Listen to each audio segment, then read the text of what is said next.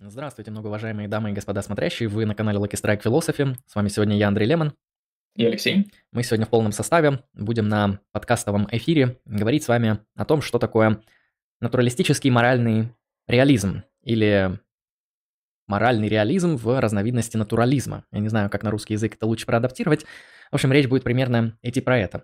Мы поговорим о метаэтических основаниях эти, этой теории и покажем и обсудим, а, какие есть нормативные импликации. Мы поговорим в основном про а, то, что называется неоаристотелевскую версию подобного натурализма и ту версию, которая потом превратилась в а, преферентный утилитаризм или в утилитаризм конкретно информированных предпочтений. Вот об этих версиях натурализма мы сегодня поговорим. Соответственно, вы можете присылать донаты, если вы хотите, чтобы мы прервались на ваши вопросы. Также не забывайте присылать донаты для поддержки канала и контента. Будем очень рады вашим донатам. Ссылка на Donation Alerts находится в описании. Обязательно подписывайтесь на наши ресурсы в э, ВКонтакте, в Телеграме. Там выходит интересный контент. ВКонтакте выходят смешные мемы. Кто слушает нас на подкастах, вам тоже привет, здравствуйте. И не забывайте подписываться на YouTube-канал, потому что там в основном весь основной а, контент. А, также не забывайте оформлять спонсорство Boosty, где вы можете получить доступ к спонсорскому контенту. Если вы хотите позаниматься философией лично со мной, да, можете записаться ко мне на консультацию по философии. Ссылки я везде, где это возможно, оставлю в описании. Вот такие технические организационные моменты мы сделаем. В чат вы также можете писать свои вопросы. Ближе к концу сегодняшней трансляции мы их промониторим. Не забывайте знак вопроса ставить раз и не забывайте задавать их по сегодняшней теме. А, тема на самом деле сложная, тема, имеющая множество измерений, требующая довольно широкое количество знаний как в метаэтической сфере, как в нормативной этической сфере, ну и даже иногда в социологии и в какой-то такой социальной метрике, потому что многие эти подходы связаны еще и с естественными науками, потому что подход Филиппа Фуд, неоаристотелевский, который мы будем обсуждать, он во многом связан с данными биологии, то есть, грубо говоря, работать в рамках этой теории, не обращаясь к биологии, э, современной эмпирической биологии, невозможно. Да, Алексей? Ее зовут Филиппа Фуд? Да, ее зовут Филиппа Фуд. Мне кажется, что если ты неоаристотелик, который во всем пытается, скажем так, продвигать позиции Филиппа Фуд, то ты своего рода фуд-фетишист. Мягко говоря, да, мягко говоря, это так.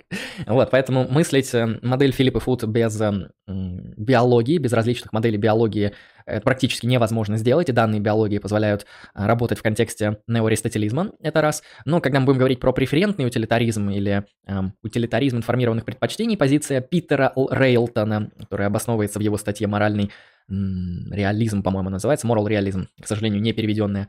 А там, конечно, чтобы отвечать на эмпирические и этические вопросы в рамках его эм, подхода, необходимо апеллировать к социологическим данным, к метрикам, к информированности, то есть там тоже требуется апелляция к эм, определенным естественным наукам по тем или иным вопросам. В основном это будет апелляция к социологии, к экономике, в общем, кто, к тем наукам, которые дают нам значимую информированность в вопросах э, наших желаний, предпочтений и преференций. Э, вот как-то так. Э, вот об этом мы сегодня будем говорить. Ну, наверное, нужно начать вообще с определения некоторого того, что такое моральный натурализм, э, потому что ну, некоторые люди думают, что это вот когда мораль в руках можно подержать, это моральный натурализм. А частично это правда. Конечно, мораль нельзя подержать в руках в том же смысле, в котором вы можете подержать там вот телефон, стул, стол или что-то подобное, но э, моральный натурализм скорее такой подход, в котором э, моральные свойства, во-первых, существуют, во-вторых, существуют в рамках естественной реальности, то есть это какая-то разновидность естественных свойств, либо это такая разновидность свойств, которая напрямую тесно связана с естественными свойствами, а не оторваны, отчуждены от них. А, и, соответственно, эти естественные свойства, которые являются моральными свойствами, мы можем познавать в рамках ну, классических эмпирических исследований, потому что именно эмпирическая наука гарантирует нам возможность познания а, тех самых естественных свойств. То есть моральный натурализм – это четыре тезиса. Первый. Моральные высказывания выражают пропозиции. Тезис когнитивизма. А, второй тезис. Существуют моральные свойства. Второй тезис. Третий тезис моральные истины существуют. То есть некоторые моральные пропозиции могут быть истинными при соотнесении их с определенными моральными свойствами. Это третий тезис эпистемологический, то, что есть моральные истины. И четвертый тезис, который характеризует именно натуралистический подход, это то, что эти моральные свойства являются естественными свойствами, то есть какой-то их разновидностью. Это не сверхъестественные свойства, не неестественные свойства, не абстрактные свойства, при этом существующие свойства. Вполне себе естественные, которые можно исследовать в рамках естественных наук. Это тезис морального натурализма. Можем тогда начать обсуждать модель Филиппа и Фуд, которая очень такая интересная, потому что вот э, понятно, что те натурализмы, которые мы сегодня обговорим, это не единственные формы натурализма, это натурализмы, которые тесно связаны с нормативными экспликациями, и то есть они принимают эти четыре тезиса, которые мы описали выше, но развивают их в рамках собственных метафизик, в рамках собственных нормативных систем. Да, хорошо. А, первый подход, который относится к Филиппу Фуд, которая его выразила, который также еще можно назвать некоторым аристотелевским подходом, да, это так называемый аристотелевский моральный натурализм, чем можно Стоит назвать... понимать, что это современная позиция, не, не та позиция, которая выражена Аристотелем, а та позиция, которая выражена некоторыми философами, которые исследуют философию Аристотеля. Хорошо. И начинается она со следующего примерно. В рамках этой концепции мы рассмотрим два основных тезиса. Первый тезис – это тезис о так называемом естественном благе. То есть вот мы знаем, что есть хорошие и плохие вещи, хорошие и плохие поступки. Например, можно сказать, например, «А, Андрей поступил хорошо, Андрей поступил плохо. И вот наши, скажем так, суждения, они апеллируют к некоторым словам типа «хорошо», «плохо» и так далее. И вот если взять это «хорошо», «плохо» и отделить, да, абстрагировать, то мы получим некоторую концепцию хорошести. Да? То есть, вот что значит хорошо вообще? И это самое хорошо в наиболее обобщенном виде, это самая хорошесть в, в наиболее обобщенном виде, она называется благом. Ну, так, для удобства. То есть благо — это нечто хорошее, да, это вот некоторая идея хорошего. Да. То есть первая концепция, которую мы рассмотрим, будет называться естественное благо, то есть каким образом в естественном, ну, в натуральном мире, да, в естественном природе может встречаться вообще такая вещь, как хорошо и плохо. То есть мы привыкли к тому, что хорошо и плохо — это, скажем так, некоторые вещи, которым мы описываем человеческое поведение по отношению к другу, например, да? или мы описываем этими словами то, что нам важно как людям. Но вот Филиппа Фуд хочет показать, что эти же слова, их можно использовать по отношению к естественной природе. Например, могут быть хорошие волки, плохие волки, хорошие рыси и плохие рыси. Да. И второй концепт, который мы рассмотрим, это то, как представлена мораль в свете, в свете этого самого естественного блага. То есть сначала мы поговорим о неморальном благе, потом мы поговорим о моральном благе. Вот. Хорошо. Начнем рассматривать неморальное благо, то есть естественное благо. И начнем с того, что, обсуждая естественное благо, мы склонны начинать с постулирования такого тезиса. Естественное благо, оно, скажем так, эта концепция подразумевает наличие некоторых естественных свойств. Да, то есть, как бы, быть хорошим и быть плохим — это некоторые свойства, и эти свойства являются естественными. То есть натуральными, то есть относящимися к природе. Но прежде чем мы рассмотрим, что это значит, что значит благо как естественное свойство, мы рассмотрим, что такое естественное свойство, какими они могут быть. Первое, на чем э, стоит заострить внимание, что естественные свойства, такие как, например, там, кактус зеленый или там мандарин оранжевый, они релятивны.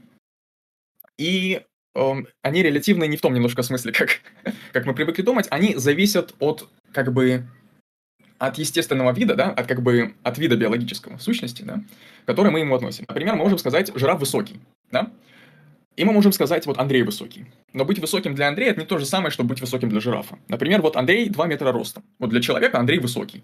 Да? А для жирафа 2 метра, ну извините, это так, ну, недорос. Молодняк неопытный. Да, или, да, есть... мне кажется, еще такой можно пример привести.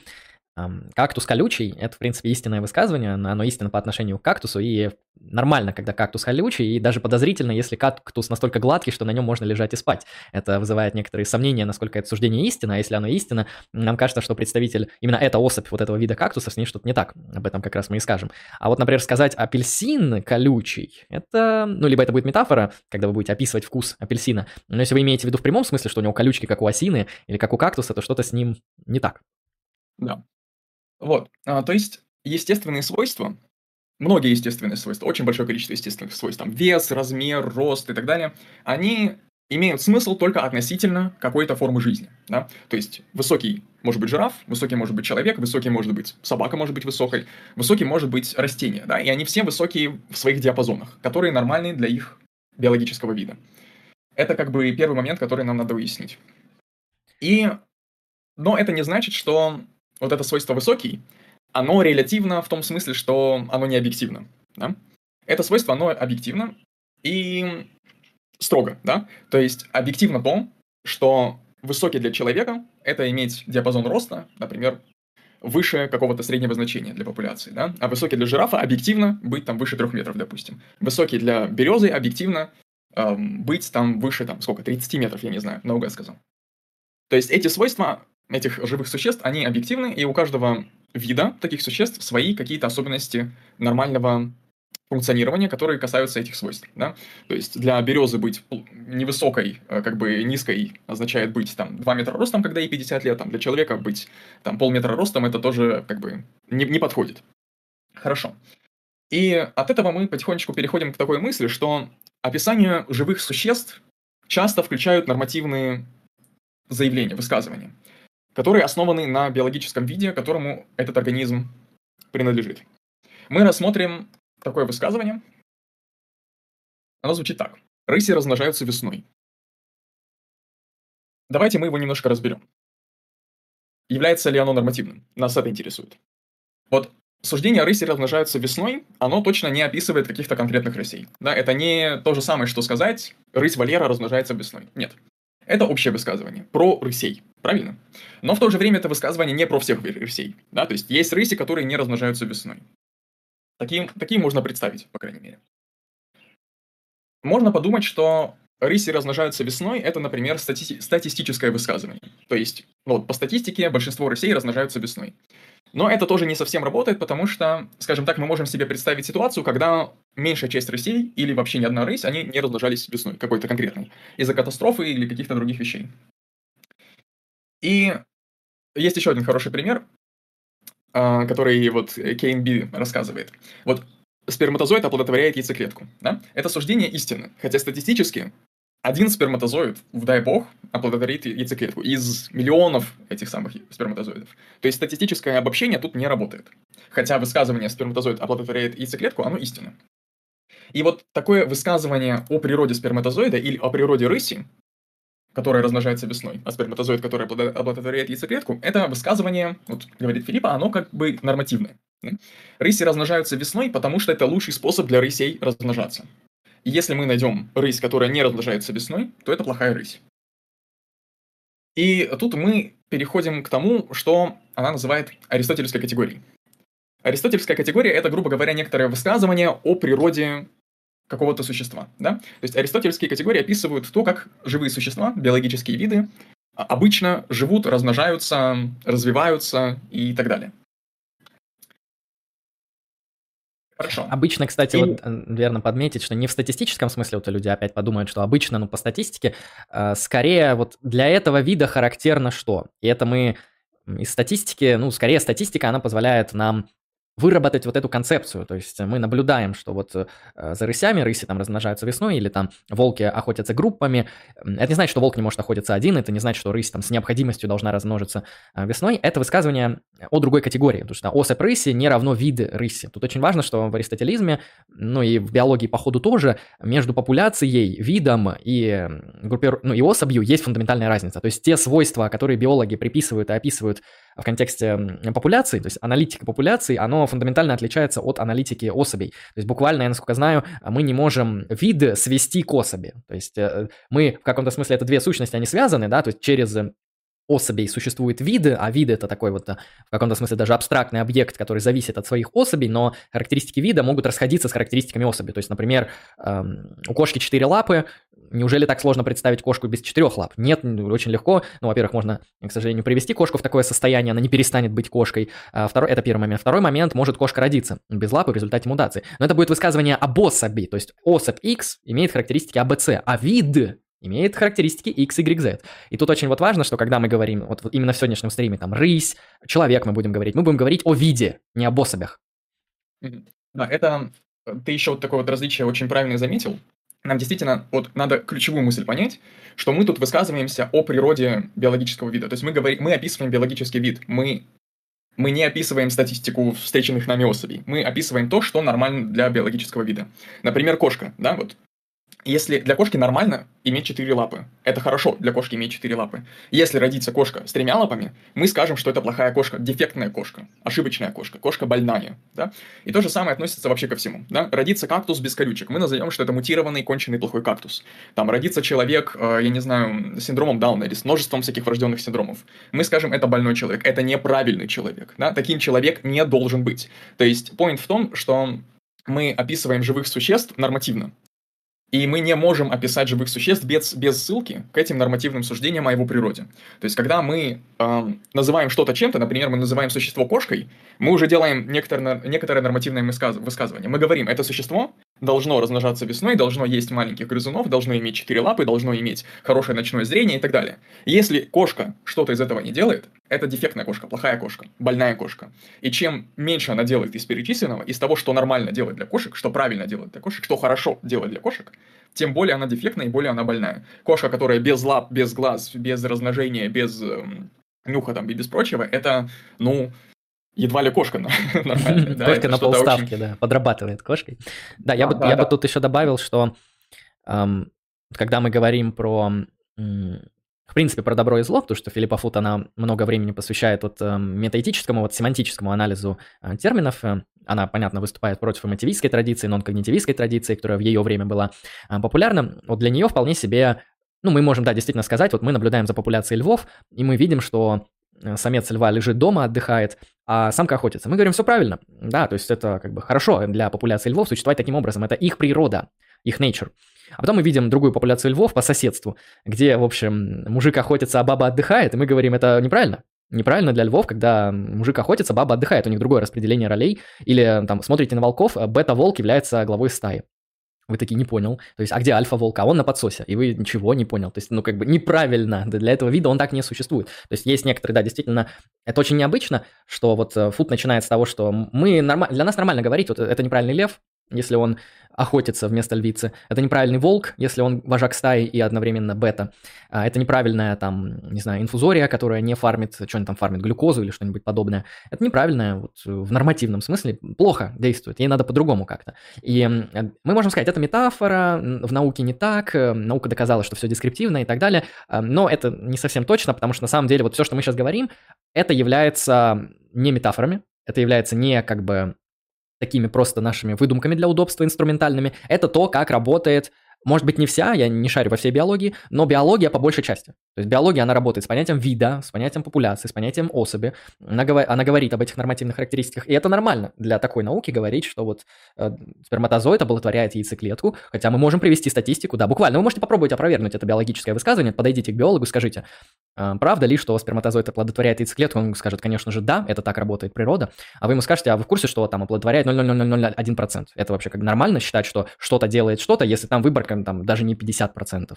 Это, ну, это вообще э, очень такой интересный пример с этим э, кейсом с размножением и оплодотворением.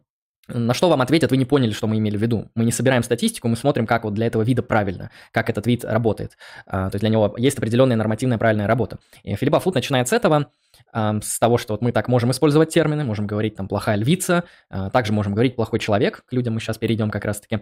А, и вполне для нее также очевидно, что это все зависит именно от такой вот именно аристотелевской биологии, да, когда мы виды рассматриваем в первую очередь как нормативные категории, нежели как только лишь дескриптивными описаниями, потому что, судя по всему, они таковыми не являются. Если они таковые, можете в комментариях оставлять там, не знаю, свои разъяснения, почему видовая концепция там волка – это все же чистая дескрипция, и в ней нет ничего нормативного, ваше право.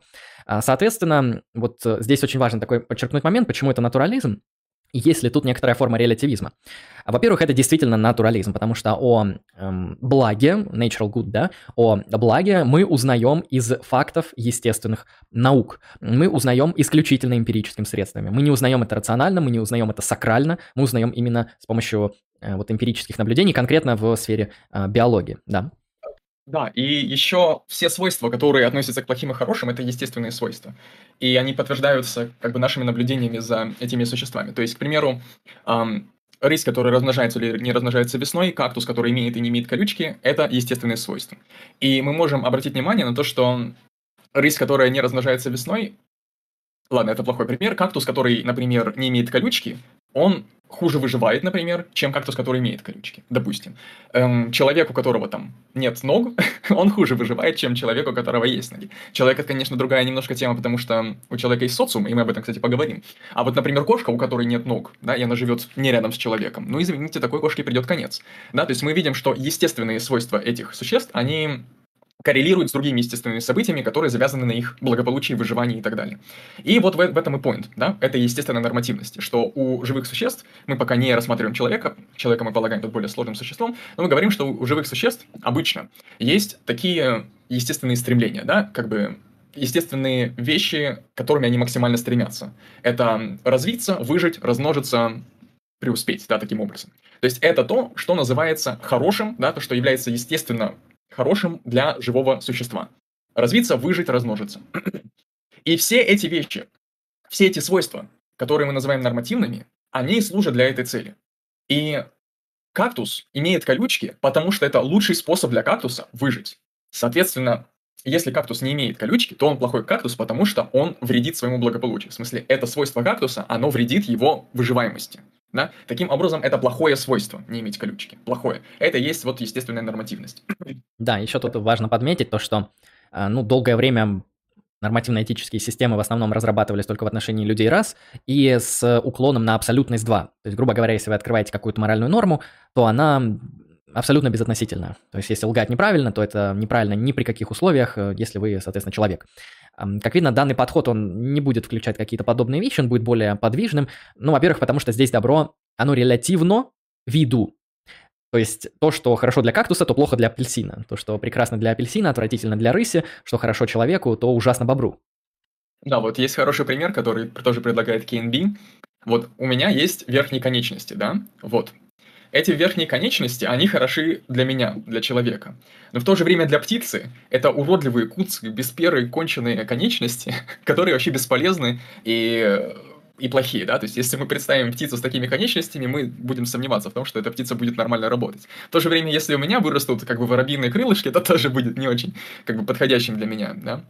Ну да, то есть здесь нужно всегда понимать, что когда мы говорим вот о благе в филипповской концепции, мы говорим именно о естественном благе через призму биологии, которая меняется от вида к виду. А, я уверен, она, может быть, э, задавалась вопросами, а можно ли говорить о разнице благ от популяции к популяции. Вот, например, там две популяции каких-нибудь гиен, и у них там разные формы социальной адаптации, но это уже такие частные вопросы для будущих исследователей. Она вот занимается более фундаментальной работой, она саму эту систему старается как-то обосновать. Поэтому с ее точки зрения добро существует, добро связано с естественными свойствами, то есть это редуктивная форма морального натурализма, потому что а, иметь не иметь колючки для кактуса – это не моральное свойство. То есть это фактическое свойство. Но оно является для кактуса моральным свойством. То есть в этом плане моральные свойства редуцируются относительно вот этих вот э, видов. Я скажу, я скажу не моральным свойством, а как бы нормативным свойством, что-то такое, да? Потому что мораль в данной топике мы рассматриваем как некоторую форму социальной адаптации. Да, более Это мы... Тогда да, тогда нормативные свойства. То есть нормативные свойства можно редуцировать до ненормативных. Например, имеет кактус колючки или нет, это вполне себе естественное, ненормативное само по себе э, свойство, которое для кактуса является еще и нормативным. То есть это а, редуктивный моральный натурализм. Вот позиция довольно э, круто звучащая, потому что основная проблема множества моральных позиций заключается в том, что а, редукция блага, она, ну, в общем, неубедительная, либо не впечатлительная, либо вообще невозможная. То есть есть моральные концепции, где добро никуда не редуцируется, до недобра. То есть в этой концепции очень важно, что благо редуцируется до того, чем благом не является. То есть нормативность до ненормативного. То есть некоторые дескриптивные факты являются... Э, точнее, некоторые нормативные факты, они в каком-то смысле состоят из дескриптивных фактов. Вот как у кактуса колючки и у рыси размножения весной и так далее. А, ну, теперь, я думаю, когда мы вот поняли вот эту вот э, первичную базовую метафизику морали, у фуд, то есть э, существуют моральные истины, это первый момент, мы это определили, там, хорошо для кактуса, вот, иметь колючки, для кошки четыре лапы и так далее. Существуют моральные истины, наш моральный язык выражают, соответственно, пропозиции, и существуют моральные свойства, которые делают эти пропозиции истинными либо ложными. И эти свойства являются естественными, и они могут быть редуцированы до конкретных вот этих эм, нормативных оснований вида, то есть э, нормативных описаний вида конкретных животных. А, это пока что то, что мы подвели по э, метаэтическому базису. Теперь можно, думаю, перейти к человеку. Что там у человека, Алексей? Как, как вписывается да. человек во всю эту тусу? Хорошо. Наш переход будет не очень плавным, мы как бы зайдем немножко издалека. Мы скажем, что... Такой вот тезис выскажем, что когда мы делаем моральные суждения, мы судим, насколько хороши конкретные формы человеческого поведения. Да? То есть вот Андрей сделал X, Андрей поступил хорошо. Андрей сделал Y, Андрей поступил плохо. И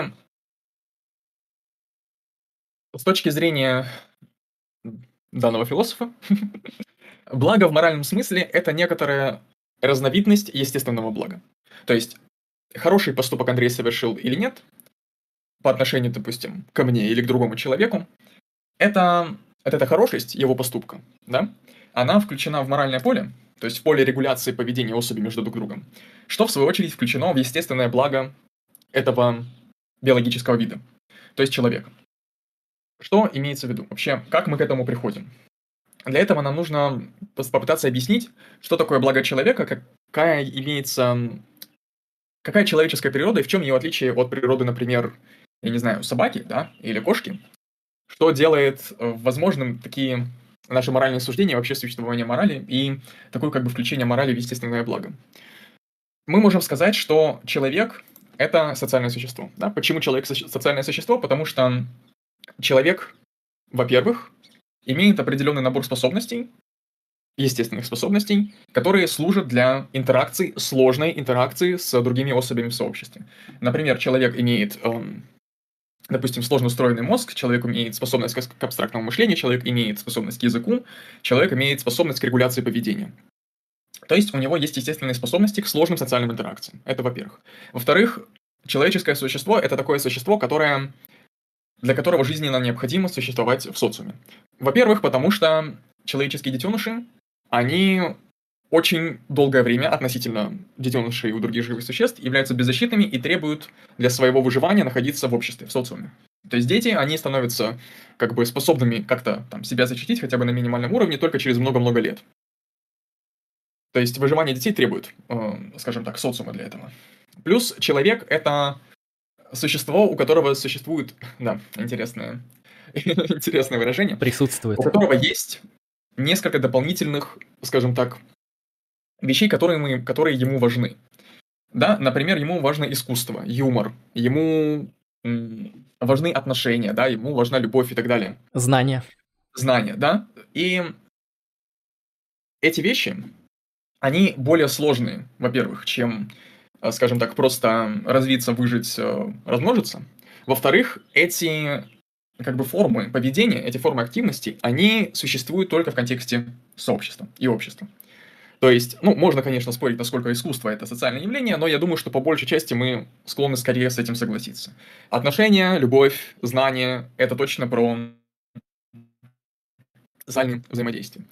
Хорошо, то есть человеку для нормального функционирования, для нормальной жизни ему требуется нахождение в обществе. То есть это его как бы аристотелевская категория. Человек — это социальное существо. Человек в норме находится в обществе. Ч- человеку должно находиться в обществе, чтобы развиваться, размножаться, иметь доступ к искусству, к юмору, к отношениям, к любви, к знанию и так далее. Человек, который не имеет и не имел контакт с обществом, мы называем это плохим человеком, больным человеком, неправильно развившимся человеком и так далее. Например, там ребенки Маугли, я не знаю, что это такое. То есть мы не назовем это, ну, нормальным человеком, правильно? Это я, я, бы тут даже, я бы тут даже добавил, Маугли, это, наверное, такой даже крайний пример. Для нас даже более очевидные примеры являются показательными. А, есть, ну, семьи, есть а, такие сообщества людей, где дети развиваются э, ну, с недостатком какого-то блага. А, ну, например, какие-то семьи, где детей не учат каким-то значимым социальным знаниям. А, семьи, где там детям никак не дают взаимодействия с эстетическими объектами, даже им сказки не рассказывают, музыку не включают и так далее. То есть э, даже в таких случаях, вот, например, вышел человек из этой семьи, ты спрашиваешь, какая тебе нравится музыка, он спрашивает, а что такое музыка, и спрашивает это без прикола, мы сразу заметим некоторую дефектность, что вот даже эм, вот в такой вот ситуации, вроде не Маугли, да, не просто человек, который там выращен волками, как Ницше, а нет, вполне себе человек, даже социализированный, но даже здесь мы будем понимать, что это случился некоторый дефект, потому что для нашего вида, для нашей категории очень значима там эстетика, знания, семейные отношения, вот все эти различные блага. И если какого-то из благ не достает, мы уже видим а, некоторую неправильность. Было бы лучше, если бы все же доставало. Да, хорошо. То есть мы определились с тем, что в человеческую природу входит такое свойство, как жить в обществе. Хорошо, замечательно. Двигаемся дальше. Житью в обществе способствуют или не способствуют различные формы поведения. Например, сдерживание обещаний. Мы сдерживаем обещания, потому что это, скажем так, показывает окружающим нам, нас людям, что нам можно доверять, что мы надежный человек, что на нас можно положиться, и также позволяет нам надеяться на этих людей в будущем за хорошего отношения, то есть улучшает нашу способность к кооперации, да, и, соответственно, способствует нашей социальной жизни. То есть различные формы поведения могут по-разному влиять на нашу способность жить в сообществе. И не только формы поведения, еще и как бы черты характера, но это уже немножко отдельная ситуация, да, то есть, например, если человек будет а, там помогать по, по мелочи соседу, там э, помочь ему прибить там петлю двери, там выкорчевать пень, если надо, там прополоть э, картошку, если надо, если попросит сильно, и в итоге там э, получить бутылку водки в качестве благодарности, то это, такую форму поведения мы назовем, скажем так, способствующей социальной жизни, правильно? А вот если человек будет, например, воровать, или не сдерживать обещания, или там убивать кого-то, и так далее, то есть к этому человеку, по крайней мере, точно, доверие в обществе будет минимальным, если не негативным, то есть к нему будут применяться какие-то санкции. То есть такое поведение мы тоже можем эм, охарактеризовать как бы правильным или неправильным по отношению к тому, насколько оно со- способствует кооперации и, соответственно, социальной жизни. Вот. Это следующая мысль. И после нее идет, в общем-то, основная мысль, которая заключается в том, что мы, в отличие от многих животных, мы способны к рациональной рефлексии, как люди, да, и способны к принятию решений. То есть мы способны, скажем так, рационально анализировать наши поступки, предполагаемые поступки, поступки, которые мы хотим сделать, и решить, стоит их делать или не стоит. То есть у животных тоже есть такие вещи, но у человека это выражено в особенности сильно. Вот э, пример приводит такой вот я, допустим, живу в каком-то племени, да, вот первобытном, и я нашел э, куст с ягодами.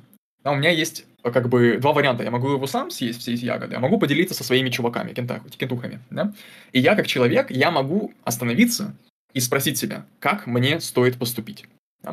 То есть способность человека спросить себя, как мне стоит поступить, подразумевает, что человек это рациональное существо, которое способно к ответственному принятию решений.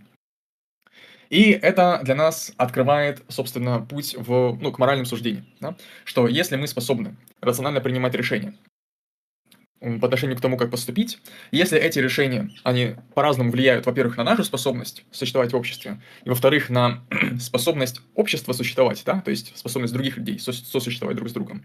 И, в-третьих, если существование в обществе это принципиально важно для жизни человека, то мы приходим к выводу, что наше моральное поведение, наши поступки по отношению к другим людям, они таким образом возносятся или, наоборот, сводятся к естественному благу. Так как наши поступки влияют на то, можем ли мы жить в обществе, а жить в обществе важно для нашего выживания и размножения, соответственно, а, важно для нашего естественного блага, насколько мы хороши в неморальном смысле. Таким образом, мораль, она как бы сводится к неморальному благу, к неморальному благополучию, так можно сказать. То есть мораль – это разновидность естественного благополучия. Таким образом. Ну, вот такие вот дела. Ну да, то есть мы здесь, как видим, анализируем виды. То есть вот есть вид кактусов, хорошие животные, ну, растения, да. Есть вид там баклажанов, тоже хорошие растения. Вот есть вид людей, тоже вроде изучается биологией, тоже не является чем-то сверхъестественным. А, так же, как волки и так же, как эм, дельфины, вроде бы, люди это вполне себе социальные животные. Ну, хотя их социальных животных очень много, там моржи, слоны, то есть социальные животные такая, на самом деле, популярная вещь, это не что-то за грань выходящее. Мы еще и рациональные животные, да, то есть у нас есть э, необходимым нашим вот таким видовым э, хорошим бытийствованием является социальность, как мы это обозначили, так же, как там колючесть кактуса для этого вида лучше, чем его не колючесть, так и для человека. Социальность – это скорее правильная, чем неправильная вещь. А у нас еще, да, значимый признак, э, как по классике выделяет Аристотель, это рациональность. Мы можем описывать э, какие-то вещи, мы можем оценивать последствия наших поступков, и даже мы можем контролировать наши поступки на основании тех или иных рациональных мотивов. Ну, то есть вот этот выбор с ягодами вполне себе понятный, ну даже можно взять какой-то более такой простой выбор, можете пойти в магазин купить одну вещь, можете купить на те же деньги другую вещь, и вы будете понимать, что ваш выбор не будет импульсивным, он не будет случайным, он будет исходить из каких-то рациональных резонов. То есть сама вот эта вот возможность иметь рациональные резоны к поступку, это не значит, что каждый ваш поступок имеет рациональные резоны. Есть поступки не таковые, но их иногда и поступками сложно назвать. Но по большей части мы действуем по резонам, по рациональным основаниям. Это тоже особенность нашего вида. Возможно, она есть у других животных в меньшей степени. У нас она вот максимально развита в силу того, что мы можем помимо очень далекого горизонта планирования, мы можем еще это все концептуализировать, осмыслять и рассказывать другим людям. То есть мы, наверное, одни из единственных животных, которые имеют вообще довольно простую возможность а, объяснить наши планы на ближайшие 10 лет.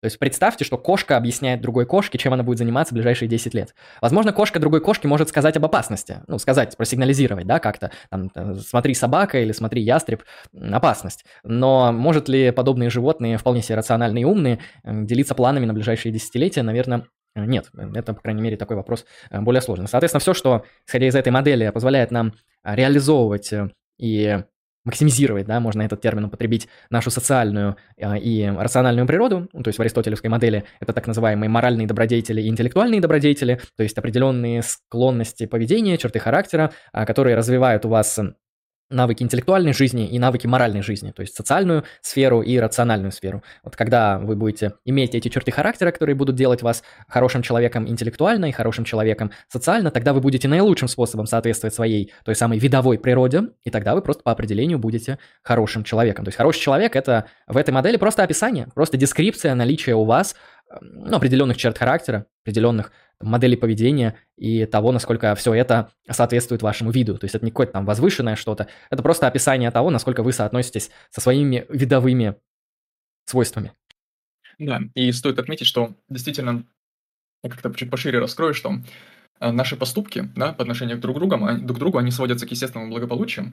Вот, если для нас существование в сообществе это, естественно, это часть естественного благополучия, то вот с точки зрения данной концепции сказать, что вот этот человек неправильный или плохой, потому что у него нет ноги, это вот примерно то же самое, что сказать, этот человек плохой, потому что он убийца, да? или потому что он агрессивен, э, не сдержан и так далее. Примерно то же самое. Это также будет говорить, эти оба суждения будут говорить о некоторых естественных свойствах данного вида, да, э, которые являются нормальными да, для данного вида, которые являются правильными для данного вида. То есть для данного вида правильно иметь две ноги, и для данного вида правильно, э, скажем, сосуществовать в сообществе э, там, адекватно, да, без, э, без фривольного насилия. Да, да. Знаете, в чем еще плюс этой модели? Она очень хорошо отличается в выгодную сторону, на мой взгляд, в сторону лучшего объяснения от моделей таких, знаете, я их называю вульгарное биологизаторство. А как оно выглядит? Мы говорим, все живое имеет две цели, это размножиться и выжить. Эм, выживание можно редуцировать до размножения, потому что выжить, чтобы размножиться. Поэтому на самом деле единственное благо любого живого организма – это размножение, и вот все остальное не имеет смысла. То есть все, что вы должны делать, вы должны делать для размножения. Если вы не размножаетесь, вы в каком-то смысле эм, являетесь абсолютно неправильной особью, потому что вот есть там вселенский э, закон мировой биологии, который определяет бытие э, всего живого, а если вы ему не соответствуете, то вы не правы. А это немного вульгарная модель, она очень простая, она пытается редуцировать, во-первых, все живые организмы до э, стремления к одному благу, к благу размножения. Э, ну, действительно, для каждого вида это является является необходимым благом. То есть мы не можем сказать, что для кактуса э, круто иметь длиннющие корни, чтобы питаться водой в пустыне, и острые колючки, чтобы защищаться от хищников, но при этом не является благом для него размножаться. Это было бы очень странно для такого вида. Но из этого как бы не следует, что все можно свести только к размножению, потому что это будет некоторая вульгаризация, это будет э, непонимание разницы между видами, потому что вид белых грибов, вид моржей, вид кактусов, вид людей и рысей – это все же очень разные животные, э, которые имеют разный эволюционный путь, разные критерии адаптивности, разные так называемые я их называю факторы благополучия. То есть, если для человека фактором благополучия является наличие э, кислорода, то для рыбы тоже наличие кислорода. Знаете, в чем проблема? Если рыбу вытащить на воздух, она умрет, а человек нет. С человеком наоборот, утопить и умрет. То есть и для тех, и для тех важен кислород, но рыба может получить кислород только лишь из воды, а человек только лишь из воздуха. Поэтому, ну, было бы странно вот экстраполировать вот эти факторы, то, что для рыбы хорошо находиться в воде, на, на всех остальных. Было бы немного глупо и вульгарно. Поэтому здесь я тоже думаю, э, в подобном таком вульгарном эволюционизме необходимо глубже смотреть, насколько эта модель объяснительна, она очень плохо объясняет, потому что тогда у нас все животные должны размножаться, и, и все, и это единственное, что они должны делать. Эм, это, конечно, хорошо, но это недостаточно, потому что есть более сложные животные, э, животные со сложными циклами, со сложным социальным поведением, со сложными видовыми способами адаптироваться к различным э, формам. Есть очень пластичные животные, наподобие людей, которые могут выживать в абсолютно разных средах, абсолютно по-разному, организовывая вокруг себя различные культурные условия. И э, Филиппа Фут, ее модель, она чем лучше? Тем, что она учитывает это все. Она, например, скажет, что для человека, как для вида, конечно, будет важно размножиться, но для него важно знание, эстетика, семья, ну, семья, ладно, это можно к размножению свести, а, мировоззрение, там, не знаю, работа, ну, как деятельность, да, занятие чем-то, развитие своих талантов, там, социальное мужество, социальная честность, вот, справедливость, тоже вполне важно. То есть для кактуса справедливость не важна. Кактус не имеет отношения к справедливости практически никакой, он вообще не может, как вид, участвовать в чем-то подобном. Для человека же справедливость является одним из центральных социальных благ, поэтому было бы странно, если бы мы это откидывали и редуцировали там все это к а, такому частичному размножению-выживанию. Поэтому модель Филиппа Фуд, в чем плюс, на что я хочу сделать серьезный акцент, у нее больше объяснительной силы, она более правдоподобная, ну и более когерентная. Она, конечно, чуть-чуть сложнее, но зато больше объяснений. Это очень важно. Да. А что тогда мораль вот в этой модели, именно вот в контексте человеческих сообществ? Потому что мы вот сказали естественное благо, а мораль тут э, отличается от этого. Ну, ну, мы, конечно, об этом уже высказались, но я вот сейчас вот тогда целостную картину скажу, что естественное благополучие – это понятно что, да, это то, насколько, скажем так, какая-то особь хорошо там выживает, приспосабливается, размножается и так далее. Это если мы говорим о животных, если мы говорим о людях, еще насколько хорошая особь, каждая особь, например, там, получает знания, эм, имеет доступ к искусству и прочие человеческие ценности. Мораль в данной топике – это сфера регуляции общественного поведения, социального поведения. То есть сфера регуляции сложных социальных интеракций. То есть, еще раз, человек, да, вот аристотельская категория для человека является следующее суждение. Человек – это социальное существо. Человек существует в норме, в правильности, да, он существует в социуме. Социум, он как-то существует тоже сам, да, то есть ему, он, он существует по каким-то правилам, он не существует хаотично, да. Наше поведение, оно как-то регулируется друг по отношению другу, друг к другу. Я не могу просто так прийти к Андрею, взять его там вещи, кружку, например, и выпить из нее там кофе, который Андрей сделал для себя. Нет, это неприемлемо, да, то есть есть у нас некоторые нормы регуляции общественного поведения. И мораль — это та сфера, это как бы тот набор некоторых, скажем так, свойств, да, во-первых, людей, которые касаются общественного поведения, да, социальных интеракций.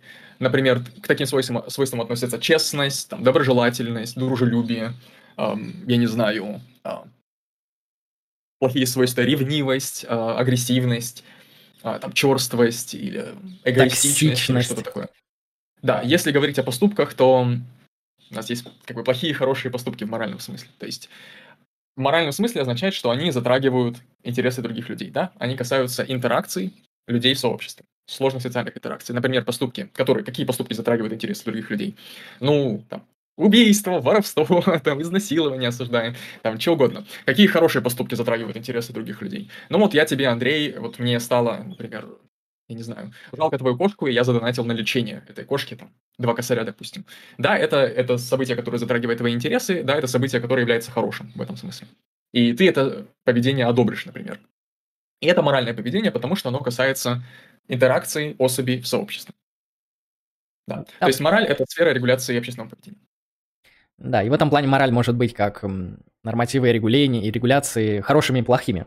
Э, то есть хорошая и плохая мораль, если она, например, если у вас такой моральный кодекс вашей там тусовки установлен, который не позволяет эм, вот соответствовать вашим э, значимым видовым категориям, ну, представьте какое-нибудь сообщество зеков, где принято быть эм, лживым, несправедливым, трусливым, глупым, агрессивным, э, без чувства юмора, подвергать других людей необоснованному насилию. Вполне себе, ну, существуют такие социальные сообщества, там такие социальные нормы. Можем ли мы сказать, что там все нормально? То есть, грубо говоря, ну, у них же своя культура, у них там свой особый кодекс. Если вы разрушите эти моральные нормы, вы разрушите эту культуру. Э, проблема этого рассуждения, такого со стороны релятивизма, будет заключаться в том, что все эти вышеописанные нормы, которые я обозначил, они не способствуют вот развитию нашего человеческого вида. То есть они идут против э, нашей природы нашей вот этой видовой э, значимой функции в виде хорошей социальности и хорошей рациональности. Ну, примерно так можно поговорить про аристотелевскую, лучше сказать, неоаристотелевские версии морального натурализма, конкретно в версии Филиппа Фуд. А там есть другие версии, но она вполне проработанная, она популярная, она не самая сложная, и вот она такая вот э, интересная. С ней есть некоторые проблемы, я, наверное, там кратенько скажу. Э, проблема, наверное, заключается в том, что мы, ну смотрите, если мы действительно хотим найти истинные либо ложные моральные высказывания, э, нам нужно развить какую-то гиперкрутую человеческую биологию, вот раздел биологии, который будет изучать только лишь человека, и при этом он будет очень комплексный, он будет включать элементы социологии, психологии, может, экономики, политологии и других наук, то есть нам, грубо говоря, нужно гиперкомплексное научное исследование человека, для того, чтобы действительно а, в полном смысле этого слова, а, ну, эмпирически по факту, понять, что является для нас добром и что является для нас а, злом. Потому что ну, многие вещи они действительно понятны, лучше быть справедливым, чем нет, лучше быть мудрым, чем нет, лучше быть здоровым, чем нет. Но когда будут возникать такие проблемные моменты, придется обращаться к естественным наукам, и дело в том, что человек вот такое сложное существо, которого можно изучать не только биологически, но и антропологически, культурно, социально, экономически, психологически, философски и так далее, и так далее. И пока у нас не будет вот этой вот э, как бы большой междисциплинарной науки о человеке, мы всегда можем ставить сомнения о том, насколько вот это моральное высказывание будет правильным либо неправильным, потому что нам сначала нужно определить, в чем заключается вот вот э, в терминах научных категорий, научных систем, наша видовая природа и как ее описывать, и как она в этих контекстах существует, и потом уже из этой нормативной видовой природы делать какие-то э, дедуктивные моральные следствия. Пока что, конечно, такой науки нету, но есть много наук, и какие-то знания мы можем из разных черпать. Что-то узнаем из психологии, что-то из биологии, что-то из социологии. На основании этого будут какие-то уже значимые этические ответы на вопросы о природе блага относительно нашего вида. Такие вот дела. Ну, это интересная э, концепция, вот с моей точки зрения, потому что мне больше всего понравилось, как изящно здесь представлена и обоснована естественная нормативность. И как изящно в эту естественную нормативность, в это естественное благополучие вплетается мораль как один из компонентов. Да, вот мы говорим, что человек — это социальное существо, для человека важно поступать морально, чтобы сохранять способность жить в обществе. Соответственно, мораль — это часть всего лишь какого-то естественного благополучия. Не морального благополучия самого по себе.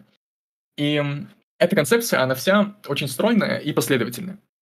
Она, конечно, имеет некоторые слабые моменты, да? а слабые моменты касаются того, на что направлено и чем представлено это самое естественное благополучие. Да? То есть, действительно ли да, для живого существа максимально хорошо, то есть, как бы, последняя степень благополучия, последний, как бы, самый фундамент благополучия, это, например, выжить, размножиться и так далее. Почему мы так решили? Можно сказать да. Можно сказать, что это не так. На, нам как бы нужно объяснить, нам нужно конкретно обосновать,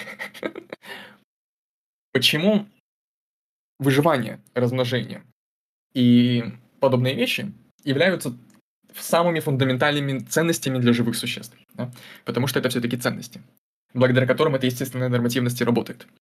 И я думаю, на этот вопрос можно ответить и на него достаточно просто ответить. Но на это нужно потратить время и хорошо изучить биологию и какие-то прочие связанные с этим науки. Вот так вот. Um, у тебя время еще есть на позицию вторую, которую мы хотели сегодня разобрать? Какое-то время, но на грани. То есть в какой-то момент я могу исчезнуть случайно. Окей, хорошо. Ну тогда начнем говорить про следующую позицию, э, которая мне, конечно, является более близкой, потому что мне ближе э, конституционалистские интерпретации нормативных систем. А, это позиция Питера Рейлтона, которую он излагает в, на самом деле, очень большой статье, там, под 50 страниц, что ли. Статья называется «Моральный реализм», по-моему, 86 -го года, не переведенная на английском языке. А, соответственно, Какие тезисы разделяет Питер Рейлтон на метаэтическом уровне? На метаэтическом уровне он, так же как и любой моральный натуралист, разделяет тот же набор тезисов. Первое, то есть моральные высказывания – это пропозиции, существуют моральные истины, моральные истины существуют благодаря естественным фактам. Ну и существуют, соответственно, моральные свойства, да, которые еще являются естественными и делают моральные пропозиции истинными. В общем, то же самое, что мы обозначали в начале, какой-то фундаментальной разницы здесь нету. А если Филиппа Фут в своем анализе отталкивается от эм, более широкого понимания блага, она поэтому и говорит как бы natural good, естественное благо, Естественно, в том плане оно касается и рысей, и кошек, и собак, и а, огурцов, и людей в том числе. То есть ее интересует благо в более таком а, широком смысле видовом. То есть с ее точки зрения как бы благо это про биологические объекты, и оно релятивно относительно конкретных биологических видов. В каком-то смысле это, знаете, такой видовой релятивизм, это будет одновременно как бы и правда, и нет. Почему нет? Потому что это фундаментально расходится с представлениями релятивистов, потому что мы говорим, существуют моральные истины независимо от нашего разума, потому что они зависят от нашего вида. А наш вид все же такая довольно, э, соответственно, объективная от нас вещь, которая от нашего разума очень косвенно зависит. А, вот, соответственно, Питер Рейлтон, конечно, консеквенционалист, скорее даже утилитарист, он начинает э, с других оснований и э, к немного другим выводам приходит. С его точки зрения, благо тоже существует в рамках определенных естественных вещей, но оно не связано с другими животными, его не интересуют другие животные. На самом деле, вот благо, которое экстраполируется на животных, интересует в основном аристотеликов, ну и веганов различного толка. А с чего начинает Питер Рейлтон? Он начинает с того, что есть последствия. Есть последствия, да? Определенные последствия для нас являются важными, какие-то важные, какие-то нет. Для нас последствия осмысляются в когнитивном ключе, но двигателями вот, преследования последствий являются наши мотивы и желания. То есть у нас есть желания. Они же в этой модели называются преференции или предпочтения. Предпочтение, желание, преференция здесь будут использоваться в качестве синонимов. Я не знаю, есть ли там какая-то значимая психологическая разница между преференцией и желанием, это особо не важно, потому что оно в рамках этой модели используется именно в качестве синонимов. Хорошо, вот у людей есть э, преференции. На это можно указать, то есть это даже не обязательно определять, это вполне себе такая очевидная вещь. То есть утром у меня есть четкая преференция, желание, предпочтение, я предпочитаю, могу о себе осмысленно сказать, пить кофе по утрам, я его сам готовлю как мне надо, вот я реализую свою преференцию. А у других людей они могут быть другими. То есть э, важно понимать, что моя преференция, это не ваша преференция. Она может совпадать по, по другим основаниям. Например, вы пьете кофе, потому что это модно, Звучит немного токсично, ну ладно. Вы пьете кофе, потому что это вкусно, я пью кофе, потому что у меня зависимость. То есть мы на самом деле можем делать одно и то же действие, но по разным э, как бы основаниям. В этом плане у нас есть преференции, они основаны на наших, эм, соответственно, каких-то когнитивных пониманиях, то есть мы знаем, что такое сделать кофе на уровне практики, на уровне э, пропозиционального анализа. Я хочу кофе, это значит, что я иду на кухню, я беру турку, я закидываю туда э, две ложки с горсткой кофе, заливаю определенным количеством воды, которое у меня мерно со- соизмеряется в районе 400 мл, и разогреваю это, готовлю, потом выпиваю, довольно сижу. Видите, какой сложный алгоритм, но это вот то, что нужно для реализации моей преференции. Есть преференция, есть определенные средства для достижения этой а, преференции. А, соответственно, добро здесь пока что в самом таком базовом смысле, еще даже не совсем в этико-моральном, понимается как просто совокупность блага, то есть совокупность объектов наших преференций. У нас есть преференция, она направлена на какое-то благо, выпить кофе или стать умным, или познакомиться с девушкой, или там а, получить зарплату, или еще что-нибудь, устроиться на работу. Вот объекты наших э, преференций – это, собственно, блага в таком базовом, в каком-то смысле, экономическом смысле. А, то есть я напомню, что преферентный утилитаризм, он очень хорошо коррелирует с поведенческой экономикой, вполне себе хорошо в нее вписывается и э, соотносится с ней. Соответственно, теперь мы говорим, вот если для нас как бы хорошо реализовывать преференции, то что является для нас ну, чем-то не очень приятным, не очень хорошим? Эм, плохо, когда преференции не реализовываются. Представим мою же ситуацию, где я очнулся, улыбнулся, утром встал, хочу выпить кофе, реализовать свою систематическую преференцию по испиванию кофе, э, но кофе закончился. Ужас. У меня фрустрация. Я не могу реализовать собственное желание выпивания кофе. Фрустрация для меня, конечно, будет негативным опытом, негативным э, фактором. Э, фрустрация это то, что я буду пытаться избежать. Фрустрация для меня будет а, тем, что будет для меня представлять некоторый такой аналог зла. То есть, э, если благо это реализация преференций, то зло это то, что будет мне не позволять реализовать мои преференции. А, соответственно, преференции могут не реализовываться по разным основаниям. Может, это просто какие-то объективные вещи, наподобие закончился кофе. Может быть, это действия других агентов. Это тоже будет злом, то есть действия других агентов, которые не дают вам реализовать ваши а, преференции, также являются в этом контексте а, злом. И вот базовая модель пока что выглядит так. А, то есть добро и зло – это а, реализация преференций. Чем этот утилитаризм отличается от утилитаризма гедонистического, там, классического утилитаризма Еремии Бентома, а, Джона Стюарта Миля и Сиджвика? Сиджвик, Бентом и Миль, они считают, что добро – это максимизация определенных состояний сознания, которое называется счастье.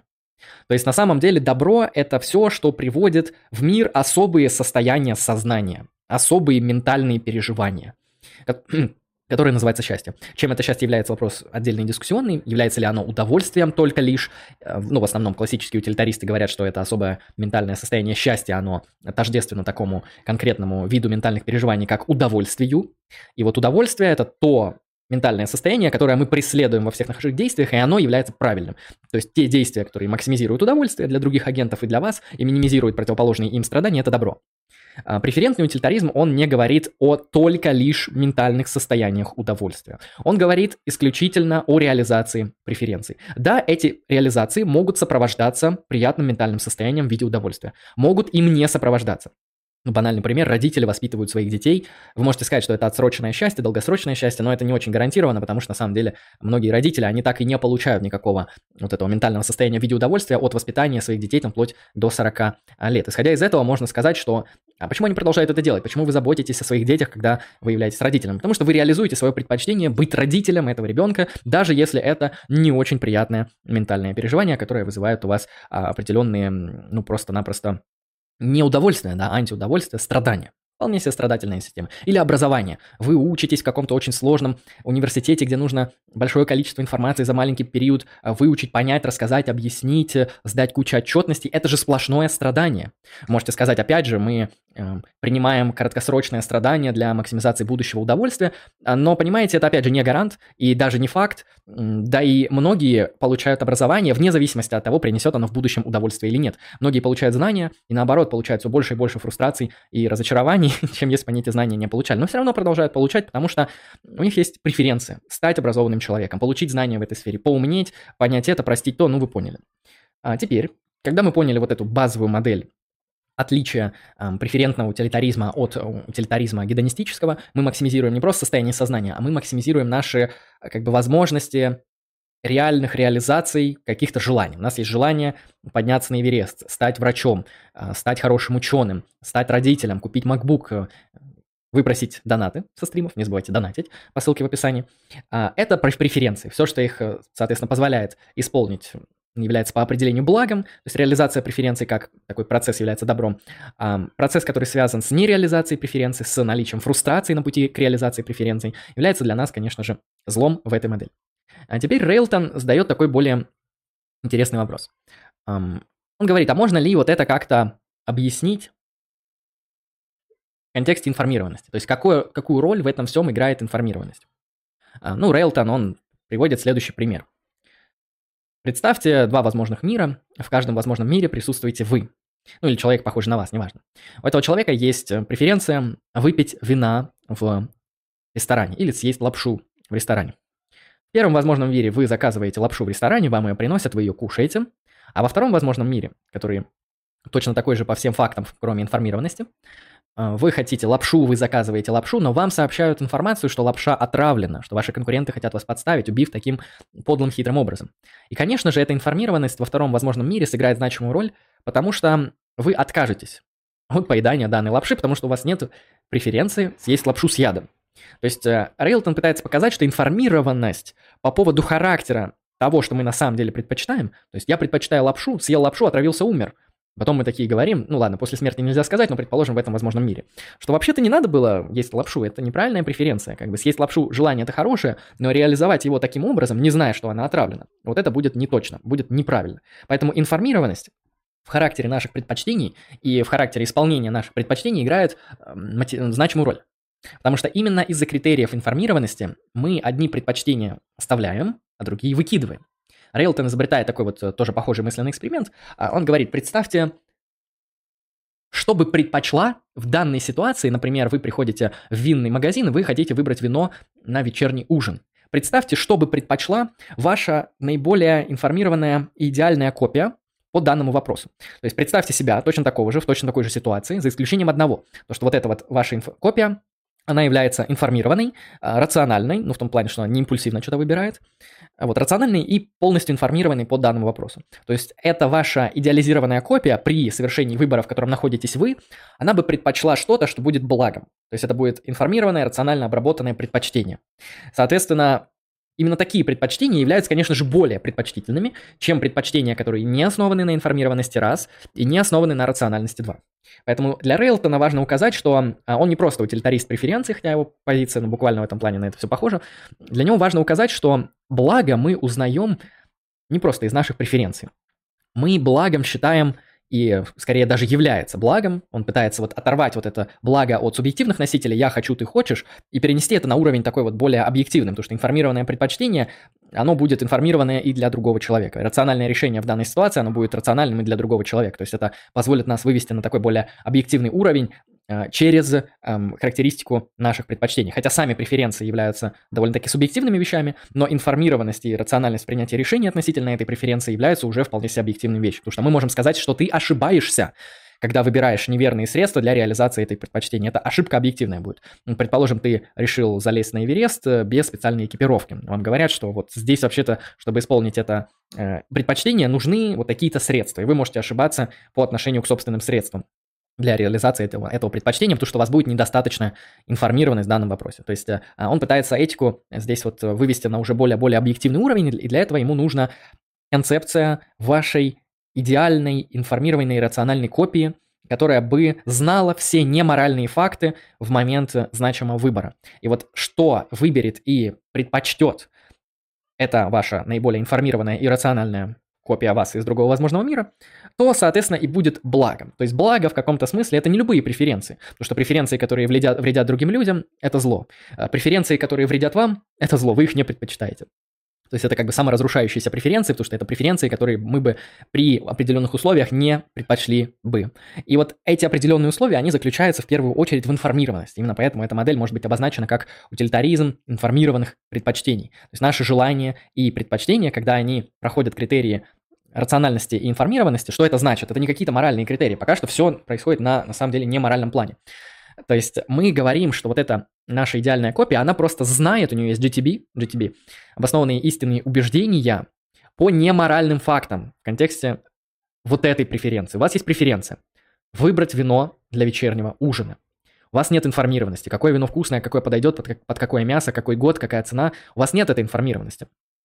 И поэтому у вас нету достаточных знаний о вот этих неморальных фактах. Какое вино с чем соотносится, какие эстетические переживания оно может вызвать в этом контексте и не вызвать тут, какие аллергии, возможно, у вас есть на это вино и у ваших гостей, каких нету, нужно ли белое или там темно-синее вино, может быть, такое тоже бывает. Вы это всего не знаете. Именно поэтому ваша преференция на самом деле не универсализуется для данного а, случая. Она очень такая не предпочтительная, в том плане, что если бы у нас была бы альтернатива, если бы у нас была какая-то альтернатива в виде информированной преференции, основанной на рациональных каких-то а, фактах, о неморальных свойствах в контексте этого поступка, необходимых для анализа этого поступка, то наш бы выбор был правильным. Вот тогда бы он точно был преферент. Мы бы знали, что вот это вино красное, вот это вино подходит под рыбу, а сегодня будет рыба, вот, а нужно сухое, потому что там у кого-то аллергия на сахар или у кого-то диабет, поэтому я возьму вино красное, вино итальянское, потому что оно кислит, а вино а, которое подойдет именно к рыбе, и вино сухое, потому что хочу избежать сахара на столе. Вот у вас будет как минимум 4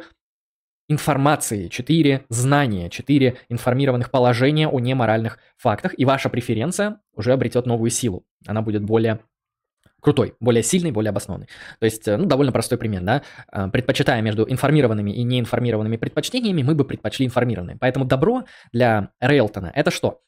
Это то, что предпочла бы ваша идеально информированная о неморальных свойствах рациональная копия в этой ситуации.